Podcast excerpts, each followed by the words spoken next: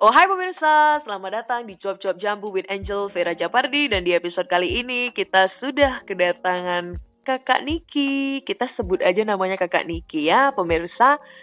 Halo kakak, Halo. terima kasih sudah berkenan berbagi cerita di Cuap Cuap Jambu. Oke. Kak, Hmm. oh my god seru banget ini. Kak, coba dulu Ya. cerita apa yang terjadi. Hmm, gini.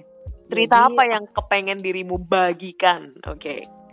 Aku sih pengen cerita soal kehidupan aku, terutama di bagian romantisme ya. Oke, romantisme Hidup. sedap. Kehidupan percintaan. gitu. Oke. Eh, jadi gini, aku itu dari tahun 2003 itu aku kelas 1 SMP.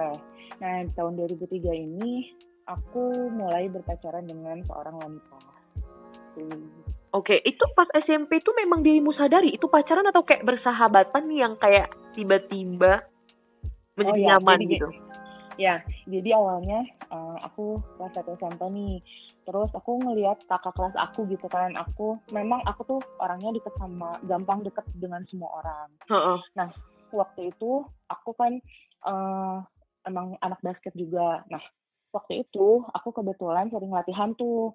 Sering latihan antara kelas 1, kelas 2 sama kelas 3 kan. Nah, eh, dari situ aku kayak ngerasa aku tuh suka gitu sama dia, eh, suka sama kakak kelas aku ini. Heeh. Nah, tapi kakak kelas aku ini bukan seorang pria gitu. Melainkan seorang wanita tapi yang tomboy. gitu, Oh. yang, Oke. ya, yang yang manly lah gitu. Nah, Mm-mm. aku eh, aku suka tertarik sama dia, terus aku mencoba untuk ngobrol sama dia gitu kan. Eh, setelah dia lulus, aku pikir ya udah gitu karena udah beda sekolah kan. Dia udah lulus, udah masuk SMA, aku masih kelas 2 dong. Ya, tapi Nah. pas tapi pas sebelum dia eh, lulus itu kaliannya kayak cuma sekedar eh, temen ngobrol atau kayak memang yang Ya. setiap hari deket kayak udah sahabatan gitu? Temen ngobrol, temen Oke. ngobrol tapi temen ngobrol tapi tiap hari intens banget untuk komunikasi Oke. bahkan dia menyebut aku adik dan aku menyebut dia kakak gitu. Oke, oke. Heeh, heeh. Terus jadi kita jadi kita hubungannya tuh adik kakak lah Heeh. gitu karena aku kan anak pertama nih nggak punya kakak dan dia pun anak bungsu nggak punya adik jadi ya pas lah gitu. Oke. Nah terus dia lulus nih, aku pikir udah beda sekolah dong, udah nggak pernah ketemu, udah eh, udah maksudnya udah udah beda lingkungan gitu. Eh tapi Mm-mm. ternyata tapi ternyata ketika dia sudah eh, lulus SMP dan kita tuh malah makin deket karena makin eh, susah untuk ketemu jadi sekalinya ketemu kita tuh ngobrolin tuh banyak hal banget kayak di sekolah dia gimana di sekolah aku gimana gitu Mm-mm. dan itu malah makin deket gitu mm-mm. Oke. gitu. Nah terus eh aku baru aku tuh nggak tahu ya awalnya.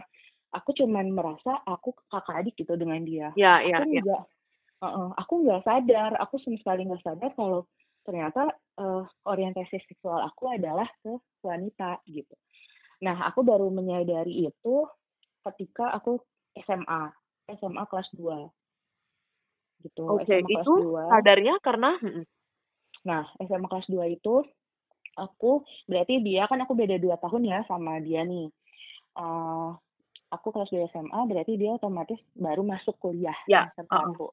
Kita beda provinsi, eh istilahnya LDR ya gitu. Ya. Tapi kita tuh tetap intens, teleponan, teleponan, chatan, ya, segala macam gitu. Heeh. Emang benar-benar seperti orang yang pacaran. Tapi aku nggak tahu nih sampai suatu kejadian aku pergi ke tempat dia untuk liburan. Eh nah, tiba-tiba malam itu aku eh, dia, dia bilang sama aku, aku sayang sama kamu. Terus aku bilang, lah ya iya, aku juga sayang. Kalau nggak sayang ya ngapain aku ngejalanin sama kamu sampai selama itu. Aku bilang gitu, ngapain aku berteman sama kamu, ngapain aku adik kakak sama kamu. Yang aku udah tahu lah kamu busuk-busuknya kayak gimana Ya. kamu pun udah tahu busuk-busuk aku kayak gimana gitu. Nah, eh, malam itu dia bilang, "Eh, aku ngerasa aneh sama kamu. Dia bilang gitu. Gimana maksudnya? Aneh apa? Dia bilang, ya aku tuh sayang sama kamu. Aku tuh eh, cinta sama kamu. Terus aku bilang, ah cinta apa ya gimana maksudnya emang apa tuh bedanya sayang sama cinta pokoknya aku tanya-tanya kayak gitu kan sama dia Mm-mm. akhirnya eh, akhirnya dan akhirnya aku menyadari itu setelah aku melakukan mm, suatu hal intim sama dia gitu. Hal intim yang biasanya dilakukan oleh uh, pasangan wanita dan pria. Oke, ini ini ini Gitu. intimnya secara spesifik hanya sebatas Ciuman. kissing. Oke, kissing. Oke. hanya kissing. Dia dia cium aku pertama kali terus aku aku bilang sama dia kok aku ngerasanya aneh ya? Aku bilang gitu. Iya kan perasaan kamu kayak gitu kan sama nggak dengan yang aku rasain? Dia bilang. Aku bilang iya sama. Aku sayang banget sama kamu nggak pengen kehilangan dan aku nggak suka kalau kamu jalan sama cewek lain. Atau misalnya kamu dideketi oleh cowok aku nggak suka. Hmm, aku hmm. bilang gitu nih sama dia. Ya, Nah, terus dia bilang gitu juga ke aku, iya aku juga sama, aku nggak suka kamu dideketin sama cewek-cewek tomboy yang lain, aku nggak suka, aku nggak suka kamu perhatiannya kebagi. Dia bilang gitu. Nah, di situ aku baru sadar, wah jangan-jangan aku orientasi seksualnya memang ke perempuan nih gitu. Ya aku mencoba untuk menjalani sih, mencoba untuk menjalani dan waktu itu aku benar-benar eh apa tertutup banget, aku nggak berani ngomong sama siapa pun karena aku merasa aku nggak normal gitu. Karena aku merasa gitu, kok Hmm. gue bisa ya kayak gitu, kenapa ya Mhm, gitu. mhm, mhm. Oke, jadi dirimu Gitu. merahasiakan ini gitu. Mm, pada akhirnya- awalnya Heeh. Pada akhirnya apakah misalnya kayak tahuan gak sih sama mama mungkin atau oh iya ya, nah paham. jadi Mhm. nah jadi eh, akhirnya aku mencoba untuk menceritakan kepada satu orang sahabat aku yang memang udah temenan dari aku dari SD Mm-mm. temenan sama aku dari SD Ya. aku mencoba untuk cerita aku aku bercerita aku bilang eh, aku kissing sama dia terus dia kaget kok bisa iya tapi aku bener-bener sayang sama dia aku bener-bener cinta dan rasa cintanya itu tuh beda bukan kayak Mhm. kakak adik Mm-mm. dan aku baru sadar sekarang aku aku cerita itu sambil nangis sama sahabat Mhm. aku itu nah terus eh sahabat aku bilang kok bisa ya kenapa aku kaget nah dia bilang gitu tapi memang ada yang seperti itu tapi aku nggak nyangka kalau itu sahabat aku sendiri dia bilang gitu Ya. tapi dia itu tidak menjudge sama sekali kan Mhm. kalau misalnya eh, kebanyakan orang yang tahu ih kok dia gay? Ih kok dia lesbi? Itu kan langsung ngejudge ih gue gak mau ah deket-deket sama dia gue takut gue takut ketularan gitu kan. Nah Mhm. tapi sahabat aku ini karena eh, mungkin aku ceritanya momennya pas terus kata-kata aku juga mungkin pas jadi dia tuh tidak menjudge aku gitu. Dan aku amat sangat menghargai ya. Akhirnya dari dari dia aku cerita sama sahabatku yang lain karena eh, temenku banyak Jel. Tapi yang namanya sahabat itu cuma sedikit Ya, betul betul betul. gitu. Jadi aku hanya cerita sama sahabat-sahabat aku yang sampai sekarang eh, rahasia aku itu bukan rahasia ya, jadi kayak eh, apa ya eh, eh, bagian ke apa bagian hitam dari hidup aku gitu, Oh, itu tuh tidak pernah bocor. Gitu, Oke, Sampai oke. sekarang. Nah Oke. untuk ma- ketahuan sama mama, ya pernah. Itu pernah aku ketahuan sama mama. Jadi ceritanya waktu itu tahun 2008 eh eh, kita lagi main nih di Bandung. Dia eh, dia dia Ya. nyamperin aku Heeh. ke ke tempatku. Mm-mm. Nah, terus eh, kita lagi habis makan, terus habis nonton gitu kan. Ya kayak orang pacaran gitulah. Mm-mm. Nah, habis itu tiba-tiba mamaku nelfon, kamu di mana? Aku aku lagi di luar, lagi makan sama siapa? Sama temenku, aku bilang. Eh, habis itu masa? Lah, kenapa? Aku bilang, "Loh, aku kan lagi jalan sama temenku gitu. Mm-mm. Mungkin feeling seorang ibu kali ya, Angel ya. Ya, Kan, ya. Betul, feeling ibu kan amat sangat kuat ya. Ya, betul. Nah, habis itu eh, aku pulang ke rumahku. Eh, kita lagi habis mandi tuh, kita habis mandi karena kita habis dari luar, terus kita mandi. Habis itu dia lagi main gitar di kamarku. Dia lagi main gitar. Tiba-tiba orang tuaku datang. Dan di situ orang tuaku eh, kaget karena aku masih bersama dia. Nah, kenapa nih dia kaget, apa orang tuaku kaget? Karena dulu waktu eh, sekitar tahun 2005 itu aku tuh udah di eh, warning sama mamaku. Kamu nggak boleh temenan sama dia Berarti karena pas mama SMP kelas 3 ya? Heeh. betul. Karena eh, apa udah di warning nih sama mamaku dan mamahnya pun sudah mewarning dia. Kamu nggak boleh deket-deket sama dia gitu. Uh, karena menurut mama dia tuh bukan orang yang baik dan akan membuat pergaulan kamu menjadi tidak baik gitu. Jadi orang tuaku udah melarang aku dan orang tuanya pun sudah melarang dia. Mm-mm. gitu. Nah, kita orang tua kita taunya kita udah nggak berhubungan nih karena Mm-mm. kita backstreet. Ya. Gitu. Tapi ternyata pas orang tuaku tahu aku lagi sama dia, kaget dong. Mm-mm. Loh, ngapain? Kok bisa kan kalian bukan udah nggak berhubungan ya gini gini gini. Wah, itu rame deh. Ya kalau diceritain itu udah kayak sinetron.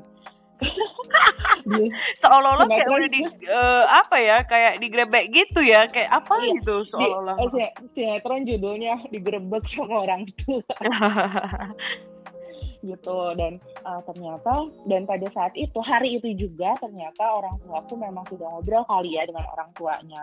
Jadi uh, dia dimarahin si uh, pacar aku si pasangan aku itu Uh-uh, dimarahin sama mamaku diusir dari rumahku dan dia dijemput akhirnya sama orang tuanya. Dan ternyata aku uh, aku baru tahu sih beberapa tahun setelah kejadian ini karena mamaku waktu itu sempat bahas kan. Uh, mama bilang ternyata memang mamaku dan mamahnya tuh udah uh, apa ya udah calling callingan lah biar uh, karena tahu gitu. Karena tahu dia lagi ada di tempatku jadi untuk dijemput ya akhirnya digerebek itulah gitu. Nah dari hari itu sampai em, dua sampai dua tahun yang lalu sampai dua tahun yang lalu Heeh. aku sama sekali tidak pernah berhubungan sama dia sama sekali nggak pernah um, Berarti berapa lama kalian kayak bener-bener kayak 10 tahun. Berapa? 10 tahun dari 2008 sampai 2018 Ya ampun. So, kayak mana kayak mana kabar berita dirimu ketika em, kalian dipisahkan begitu gitu? Yang mana kan kayak iya tiap hari, hampir tiap hari tuh kayak bareng kan? betul betul. Ya kamu bayangin lah kamu berhubungan dengan satu orang yang benar-benar uh, menemani dari mulai uh, SMP gitu dari kayak cinta monyet sampai benar-benar merasakan oh ini yang namanya cinta gitu. Oh ini yang namanya sayang.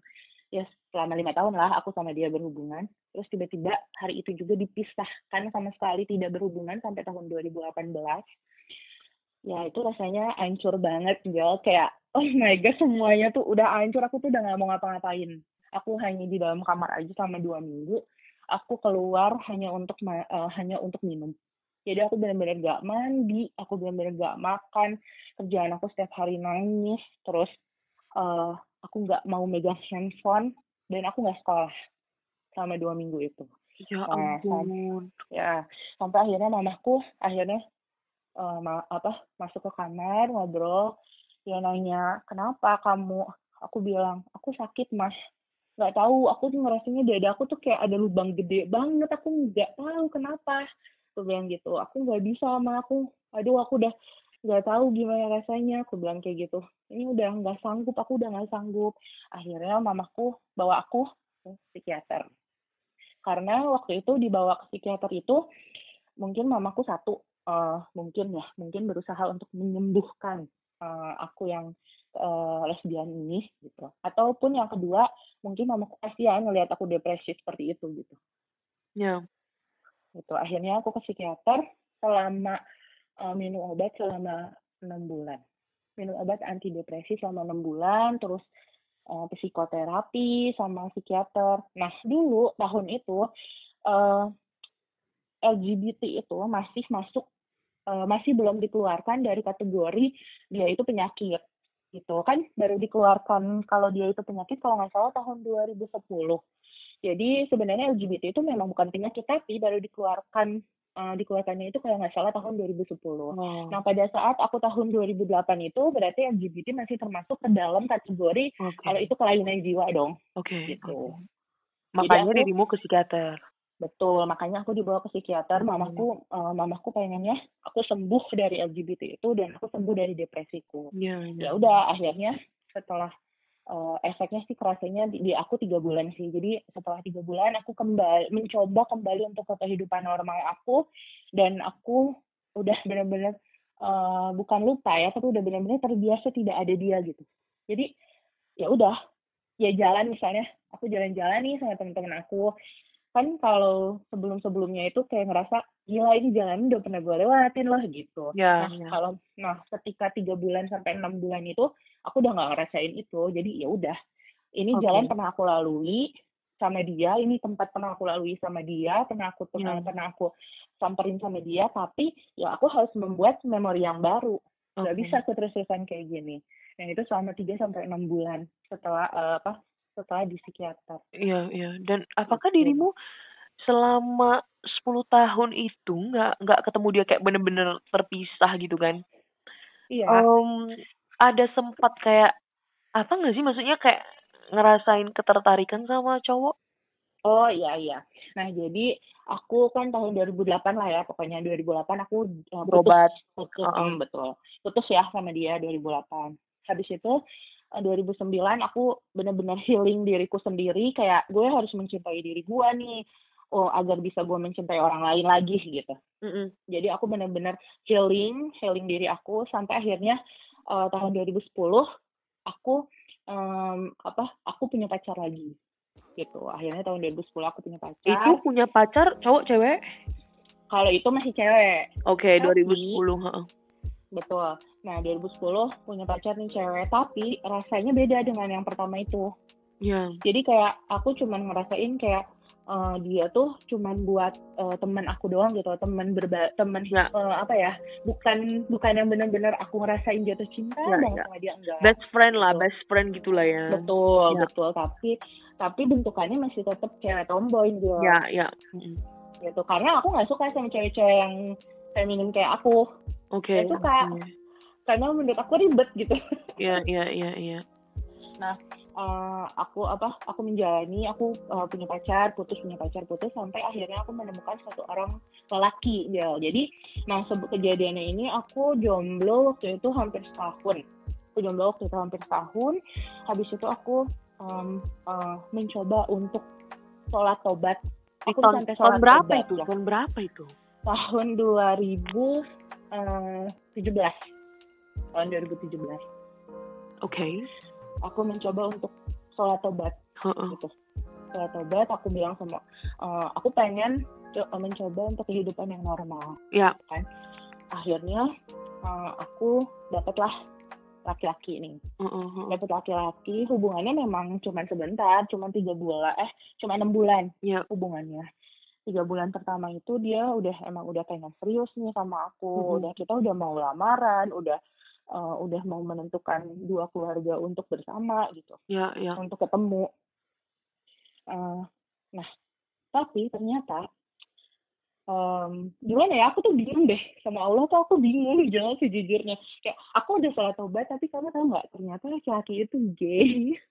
Da- dari mana dirimu tahu dia gay? Betul ter betul betul ter ter apa maksudnya terpercaya nih sumbernya atau dirimu langsung kayak uh, find out by your Ter- dengan dirimu sendiri? terpercaya. Jadi waktu itu aku, eh, jadi waktu itu aku eh, di chat sama cowok, cakep banget cowoknya. Dia Oke. bilang aku mau ketemu sama kamu. Kamu pacarnya ini kan? Oh iya, aku bilang. Oh my "Eh, god. ada apa ya? Ada apa ya mas? Aku bilang. Heeh, heeh. Oh enggak, kita harus ketemu, kita harus ngobrol. Dia bilang. Oh oke, perasaan aku udah gak enak tuh, Jel. Feelingku udah gak Heeh, enak. heeh, heeh. Terus akhirnya aku ketemu sama si cowok ganteng ini. Terus di situ dia bilang, kamu pacarnya ini? Iya, kita udah mau lamaran. Aku bilang gitu. Kenapa mas? Kok kenal? Aku bilang gitu kan. Eh, tidak susah untuk membuka pembicaraan karena aku orangnya emang supel. Jadi emang Mhm. gampang cerita sama orang gitu. Mhm, mhm. Akhirnya dia cerita, dia bilang, aku pacarnya. Hah, gimana maksudnya mas? Aku bilang, aku pacarnya. Kamu pacarnya pacarku? Aku bilang, iya. Eh, masa sih? Gak usah ngaku-ngaku. Aku awalnya gitu kan. Aku nggak marah, nggak marah sih. Aku nggak- cuman kaget aja. Terus dia me, apa, mem- memberikan bukti berupa chat, terus foto-foto mereka berdua, screenshotan, segala macam lah. Yang aku lihat dengan mata kepala aku sendiri. Akhirnya dari situ aku kayak, oke, aku percaya sama kamu. Aku bilang, terus gimana? Ya, terserah kamu. Kamu masih mau menjalani dengan yang kayak gitu. Kalau misalnya kamu masih mau menjalani yang kayak gitu, ya jatuhnya kamu akan berhubungan dengan orang yang bisex. Terus aku kan selama ini udah tobat, udah kayak nggak menca apa, udah nggak temenan lagi sama yang em, tomboy-tomboy gitu kan, Mhm, Jel ya. Terus aku mhm. kayak, iya gue nggak mau masuk ke dunia kayak gitu lagi gitu. Aku berpikir gitu. Akhirnya aku ngobrol sama pacarku yang sekarang dia jadi mantan ya. sama pacarku itu aku ngobrol, akhirnya dia mengaku. Iya, Oh. aku iya aku memang gay dan aku eh, mau eh, menikah dengan kamu cuman karena status sosial. Ya Tuhan, ya sanggok. ampun aku, Sanggok aku dia ya. Hmm.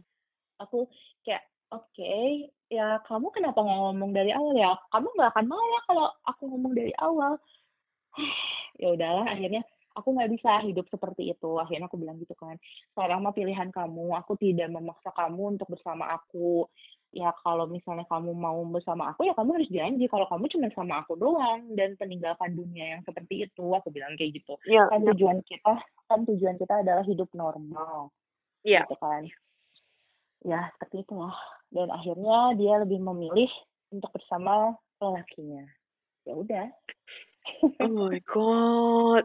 Hidup bisa se misterius ini ya. nggak tahu aku emang? Makasih sih sama Allah udah ditunjukin gitu Ya, ya, Iya, hi- ada hikmahnya juga kan. Maksudnya kan ya Betul. lebih cepet dirimu find out lebih baik kan sebelum Ya, kalau udah menikah Betul. udah betul ribet. Heeh. iya seperti itu ah hidupnya hidupku tuh penuh dengan drama Oh my god. And then and then kayak terus terus dirimu sama terus dirimu sekarang udah punya pacar yang baru? nah nah akhirnya kan setelah kejadian itu aku benar-benar shock dong. Aku kayak gila gue udah tobat udah pengen menemukan lelaki yang benar udah kayak pasrah aja pengen balik lagi uh, menyukai lelaki gitu kan. Heeh. tapi ternyata dapet lelaki yang seperti itu jadi ya udah. Aku benar-benar di saat itu aku benar-benar bingung Jo. Aku nggak tahu harus kayak gimana. Eh, maksudnya adalah ya udah aku kembali lagi untuk mencintai diri aku sendiri Hmm. yang pasti kalau misalnya nanti setelah setelah kejadian itu aku jomblo Ya. lagi tuh setahun jomblo ha- setahun apa dua tahun ya pokoknya jomblo lama karena untuk healing lagi untuk Ya. eh, apa memperbaiki shock aku gitu Ya. Em, akhirnya aku pokoknya berprinsip kalaupun misalnya nanti ada yang datang laki-laki ataupun misalnya perempuan ya dia harus serius sama aku maksudnya serius adalah ya kalau laki-laki ya langsung ngomong lah sama orang tuaku. Jangan ngajak pacaran. Jadi langsung aja ngomong aku pengen nikahin anaknya gitu. Itu kayak laki-laki. Tapi kalau misalnya perempuan aku pengen dia yang bisa tinggal bareng sama aku. Menjalani kehidupan seperti kehidupan normal orang yang pasangan Heeh. sama aku gitu. Dan Oke. dijawab lah. Yang datang sekarang perempuan Oke, dan dia ini sosok baru ataukah teman lama baru. yang muncul? sosok baru dia dia dia itu sosok yang baru aku dekat sama dia berapa bulan ya dua bulan gitu dua bulan dan aku awal dari awal udah bilang sama dia "Em, aku mau pacaran lagi aku mau membuka relationship lagi tapi aku pengen orang yang serius. Aku nggak mau orang yang main-main. Nah jadi pas pendekatan itu yang Jo pendekatan sama pasanganku yang sekarang Heeh. itu aku aku interogasi dia kayak "Eh, aku bakal nunggu kamu berapa tahun nih? Sampai kamu mapan istilahnya gitu. Oh. sampai kamu sampai kamu mapan sampai kamu akhirnya bisa membawa aku hidup bersama kamu. Aku tanya gitu tuh dia dari awal. Dia bilang kasih waktu aku lima tahun empat sampai lima tahun dia bilang. Setelah itu apa? Setelah itu aku akan ngomong sama mama kamu. Ya terus aku bilang gimana cara ngomongnya? Iya kamu yang harus ngomong sama mama dulu. Maksudnya umur kita kan sekarang umur aku dan umur dia tuh udah hampir menyentuh 31 ya Angel. Mm-mm, mm-mm. jadi emang udah nggak ada maksudnya eh, kalaupun ini hubungan yang normal maksudnya hubungan normal antara pria dan wanita umur segitu kan ya udahlah nggak nggak nggak mungkin lagi ada cinta monyet cinta monyet kan Iya. nggak mungkin lagi ada cinta yang berdrama dan sebagainya karena kita Mhm. sudah matur lah istilahnya Iya. Eh, dia bilang ya kamu harus ngomong sama orang tuamu ngomong sama keluargamu kalau kamu memang tidak bisa hidup eh, hidup bersama dengan laki-laki karena kamu ya mempunyai trauma tersendiri sama laki-laki kamu harus ngomong setelah itu aku bakal menghadap mama kamu untuk untuk mengambil tanda kutip ya untuk mengambil untuk mengambil kamu dia bilang kayak gitu Oke. dan Mm-mm. kebetulan pasangan aku yang sekarang ini memang omongannya bisa dipegang sih Jel. Aku aku udah sama dia udah hampir 8 bulan dan semua yang dia omongin itu memang dia lakukan. Oh, berarti nggak to only dia ya? Ya, betul. Betul. Betul. Lebih iya.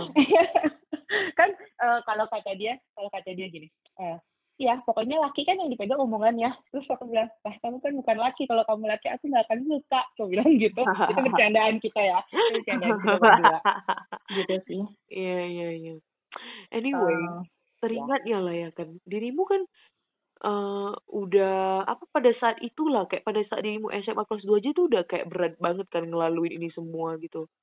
ya. Terus teringatnya mau sekolah dokter tuh kayak mana pula? Nggak, memang kalau itu kan beda. Maksudnya itu kan cita-citaku dari kelas 3 SD. Oh, jadi memang Karena oh udah memang cita-cita Kia. Betul, betul. Itu cita-citaku eh, dari umur eh, dari kelas 3 SD, aku udah bilang sama orang tua aku, mah aku pengen jadi dokter. Kenapa alasannya? Ya aku pengen ngelihat orang-orang sembuh sama pengobatan yang aku lakukan dan aku pengen ngelihat eh, orang-orang sehat. Aku bilang gitu. Alasannya tuh cuman itu, tok. Dan akhirnya kelas 2 SMA eh, kejadian itu, akhirnya aku healing selama satu tahun dua tahun. Akhirnya eh, alhamdulillah aku keterima di kedokteran gitu. Dan sekarang alhamdulillah sudah lulus tepat waktu Angel, alhamdulillah. Mantap sekali memang ya. Aduh, mak ngeri. Hidup ini memang ngeri banget ya ampun diriku nih dengerin segala cerita di cuap-cuap jambu. Oh Tuhan, hidup sebegitu berwarna. Tidak bisa kita mengkotak-kotakkan manusia dalam kotak hitam maupun putih. No, banyak warna dalam Betul. hidup ini betul lah. Dan Manusia itu beragam. ya ya, teringatnya eh Kak, em, setelah apa yang terjadi pada dirimu ini ya, kayak dirimu eh, lesbian gitu, dirimu pernah nggak sih nanya pada diri ataupun kayak menelaah sebenarnya apa yang menyebabkan ini? Gitu. Apakah ada trauma masa kecil atau apa Ya. sih? Apa menurut dirimu apa yang menjadi penyebab ini semua? Ya, ya. Mulainya awalnya tahun 2008 itu sih aku kayak eh kenapa ya kok eh, susah banget nih lepas dari eh, cewek ini gitu kan. Kok Ya. aku sampai seperti ini sampai harus ke psikiater gitu kan. Ya aku cari tahu lah sendiri dan aku sharing sama sahabat-sahabatku.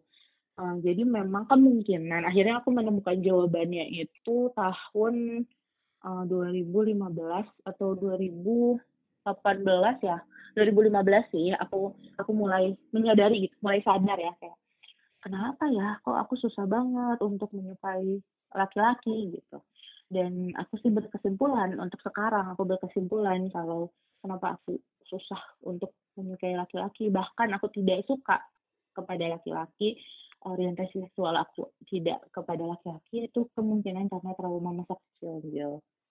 Oke. Jadi Trauma semacam Aku- apa? Nah, jadi aku dari kecil itu, eh, aku udah sering dipukuli sama papaku. Jadi memang abuse secara fisik dan abuse secara mental. Oke. Ya dipukulin. Dipukuli hanya karena hanya karena Jadi aku dipukuli waktu itu, misalnya nih ya namanya juga anak kecil, dia umur SD lah. Kayak eh, aku nggak bisa ngerjain tugas. Jadi bukan eh, buk- orang kan kalau misalnya nggak bisa diajar apa nggak bisa ngerjain tugas, otomatis diajarin dong sekali, dua kali, tiga kali. Ya kalau nggak bisa bisa, ya mungkin harus dengan eh, kok kamu nggak bisa sih coba cara yang lain gitu. Nah kalau aku tuh nggak, aku tidak bisa mengerjakan tugasku, tapi papaku malah memukulku dan tidak mengajarkan cara yang benarnya. Oke. Gitu. Itu yang pertama. Terus yang kedua misalnya kayak anak kecil, aku SD, kelas berapa ya waktu itu? Kelas 1 atau kelas 2? Itu aku main hujan-hujanan, namanya anak kecil dia. Ya, Dikasih hujan, seru. kita pun ya udah, kita pun Udah ya udah kayak- gede, aku mau main hujan Iya, aja udah kan. kayak kedufan kita kan seolah-olah. nah itu aku pulang aku pulang hujan lagi hujan aku pulang hujan-hujanan. Aku eh, apa mandi habis itu aku dimarahin terus aku dipukulin. Jadi itu sih kayaknya. Dan papaku itu eh, udah ketahuan. Sering banget ketahuan eh, bermain dengan wanita lain. Gitu dan aku eh, kasihan sama mamaku. Kayak loh mama tuh sebaik itu loh. Mama tuh eh, ya emang eh, apa seorang istri yang perfect lah gitu. Yang mamaku bekerja terus tapi masih bisa melayani suami masih bisa membimbing anak-anaknya gitu. Mm-mm. loh kok malah dipermainkan gitu? Kenapa sih lo nggak bisa cuma sama satu cewek gitu Mm. mungkin mungkin kemungkinan besar kenapa aku jadi menganggap laki-laki itu sama aja laki-laki itu jahat dan aku tidak tertarik eh, kepada laki-laki mungkin karena itu dia bisa jadi karena itu Oh, oke. Gitu. Jadi akhirnya dirimu di usia berapa orang tua berpisah? Eh, oh ya akhirnya aku bilang sama mama mah aku tuh nggak pengen mama sakit terus aku bilang udah lama ya udah gitu kalau misalnya memang ketahuan sekali lagi sudah dikasih kesempatan berulang-ulang kali masih seperti itu udah mendingan pisah aja. Mama bilang tapi kasihan anak-anak mama. Aku bilang kita kuat kok. Aku bilang kita dari kecil udah diperlakukan seperti apa sama uh, papa. Ya kita kuat. Aku kasihan sama mama. Aku bilang kayak gitu dan akhirnya mereka berpisah tahun 2015 ya. 2015. 2000 bentar. Oh masih aku kuliah. 2010 Oke. mereka berpisah 2010 Oke. jadi kalau ada quotes yang bilang uh, kita pertama seorang anak perempuan adalah bapaknya itu menurut aku bullshit. Hmm. karena aku tidak merasakan itu sama sekali dari kecil. Mhm. aku tidak merasa aku disayangi aku tidak merasa aku dilindungi. Gitu. Gitu sih jadi kemungkinan besar karena itu. Jadi aku memang ya susah sih. Aku juga pernah ngobrol sama psikolog temanku temanku yang Hmm. kebetulan psikolog gitu. Aku pernah ngobrol dan dia pun uh, bilang ya kemungkinan karena itu. Seperti itu. Mhm, mhm.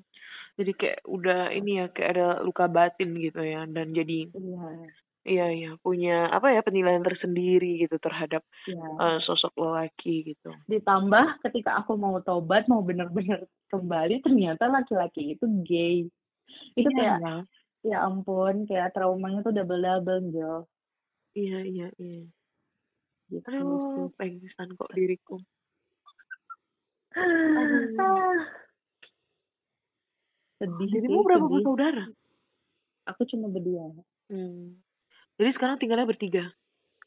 oh kalau aku kita udah pisah sih maksudnya eh, mamaku udah punya kehidupannya sendiri eh bersama sama adikku karena adikku masih sekolah kan Oh, oh, oh. terus aku sih udah tinggal di tempat sendiri alhamdulillah aja aku udah punya rumah sendiri Oh, ngerinya kok Bu Dokter satu ini. Ngeri kali kok. jadi aku jadi aku tinggal jadi aku tinggal sendiri di dekat eh, di dekat tempat kerja Oh. Tapi, Tapi deket tau sama mama. Maksudnya emang nggak jauh kali kan?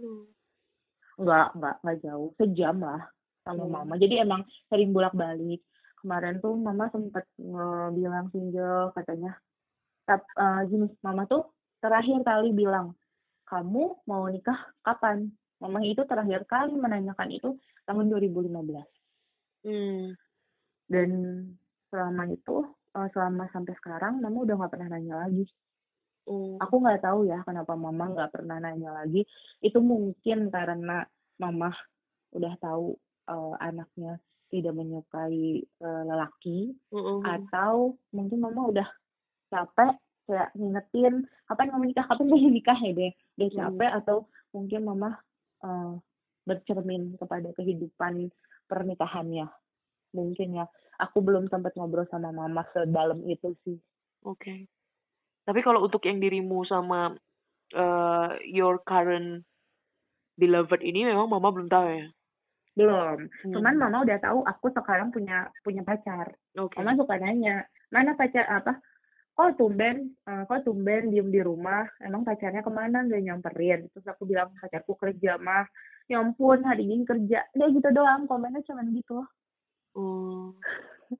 Dan aku sama sekali nggak pernah bilang sama mama mah aku punya cowok aku nggak pernah bilang kayak gitu Gil aku aku selalu bilang mah aku punya pacar Oh, oke. Dan menurut dirimu mama cukup mengerti gitu ya, cuman dia Dan, eh, belum kayak bener-bener pengen deep talk lah. Mungkin kayak seperti yang tadi kakak bilang ya. When the time comes dan ketika pacar kakak udah mau bener-bener serius, kayak misalnya udah mau udah waktunya gitu, pasti dia akan ya, eh, datengin mama dan ngobrol tentang itu. ya, betul. Betul. Itu sih memang udah perjanjian bukan perjanjian kayak udah komitmen dari awal. Emang tujuan aku tuh Hmm. yang seperti itu gitu. Ya. karena karena kan gini karena ya memang sih ini kan kita tinggal di budaya timur terus eh, eh, hubungan aku dengan pasanganku yang sekarang ini kan memang pasti terbentur sama sama banyak norma-norma ya. Ya, ya. norma paham. agama norma Paham. budaya Ya, eh, norma sosial gitu ya, ya. ya eh, tapi ya tidak bisa dipaksa Ya, tidak bisa dipaksa karena betul. eh, orang yang sekarang dibalik deh orang yang hetero heteroseksual dipaksa untuk menjadi homoseksual itu kan akan sangat sulit Ya. Ya, ya. Aduh, dilema kehidupan ngeri kali. Jadi kan kak, ceritanya lah kan. Pesan apa yang mau dirimu sampaikan kepada para pendengar cok-cok jambu ini? Oh iya.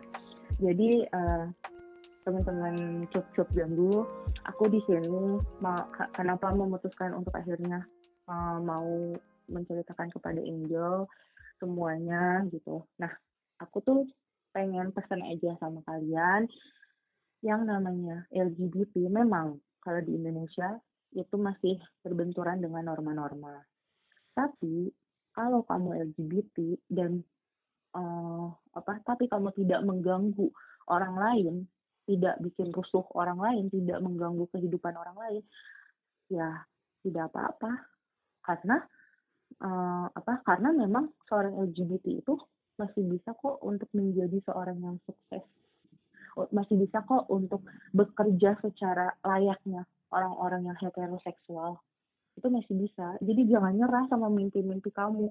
Aku bermimpi sebagai seorang dokter. Aku bermimpi umur 25 tahun ke atas aku harus sudah punya rumah sendiri, sudah punya mobil sendiri, aku sudah mapan, aku harus sudah mapan dan aku menjalani sebagai seorang lesbian tapi alhamdulillahnya aku bisa mengejar semua mimpi-mimpi aku itu gitu aku mau be- aku mau berpesan itu sih. Jangan em, jangan kecil hati menjadi seorang yang berbeda menjadi seorang yang minoritas di di di di kalangan mayoritas.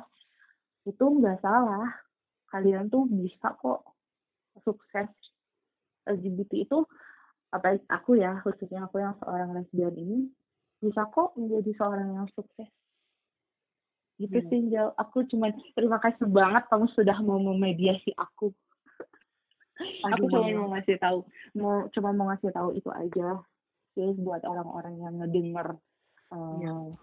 ngedenger cop-cop jambu ini Oke, pesan syahdu. Terima kasih sudah mau berbagi cerita hidup di cok-cok jambu. Aduh, diriku terharu sekali. Iya, terima kasih banyak Angel. Sama-sama. Ya semoga balik lagi ya untuk para pemirsa ya karena ini cok-cok jambu. Dan tujuan diriku juga mengajak orang untuk mendengarkan tanpa menghakimi dan balik lagi eh, manusia ini sangat kompleks. Kita tidak sesama manusia kita sama sekali tidak punya hak untuk mengkotak-kotakkan sesama manusia. Itu tugas Tuhan yang menghitung kadarnya right? Jadi kayak sesama manusia ya dengarkanlah dulu. Jangan sikit-sikit menghakimi. Begitu. Ya semoga episode kali ini bersama Kak Niki para pemirsa bisa apa ya mengambil nilai-nilai positifnya. Oke Makasih banyak Angel. Terima kasih, sudah diriku yang makasih. cerita aku. Sukses terus buat cop-cop jambu. thank you dirimu juga sehat selalu ibu dokter Iya, terima kasih. semoga suatu hari kita bisa bertemu Amin. Setelah corona you. selesai. iya iya semoga thank you ya bu dokter Ya, makasih. Salam untuk kekasih hati. Iya. Dadah. yeah.